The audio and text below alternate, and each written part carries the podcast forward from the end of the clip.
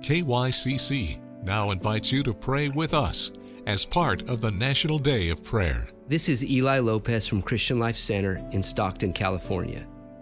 We recognize that those who are called to pastor are filling a sacred calling.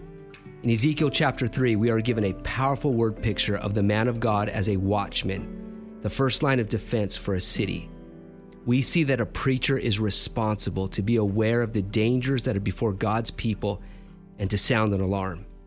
In Acts chapter 20, Paul speaks to the pastors of the Ephesian church, and he uses the imagery of a shepherd protecting the flock from ravenous wolves.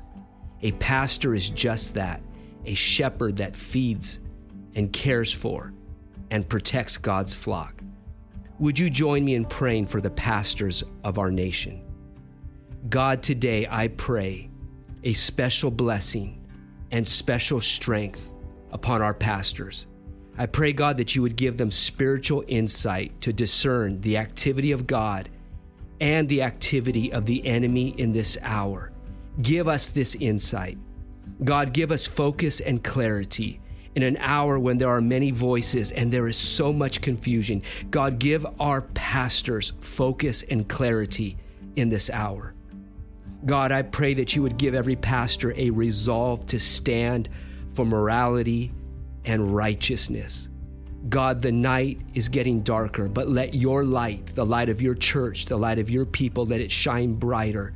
And please anoint your pastors to stand for morality and righteousness. And God, I pray that you would give all of us, put it in our hearts that we would be committed to declare the whole counsel of God from our pulpits without fear and without apology. That your pastors would stand forth in this hour and proclaim the word of God with boldness, with clarity, declaring what your word, what the Holy Bible tells us is true and right. God, I pray these blessings upon the pastors of this nation today. We pray, God, that you would give special strength, special wisdom, special guidance, and the blessing of your anointing. We pray all of this in Jesus' name. Amen. Thank you for joining us for this special time of prayer on the National Day of Prayer on KYCC, your Christian companion.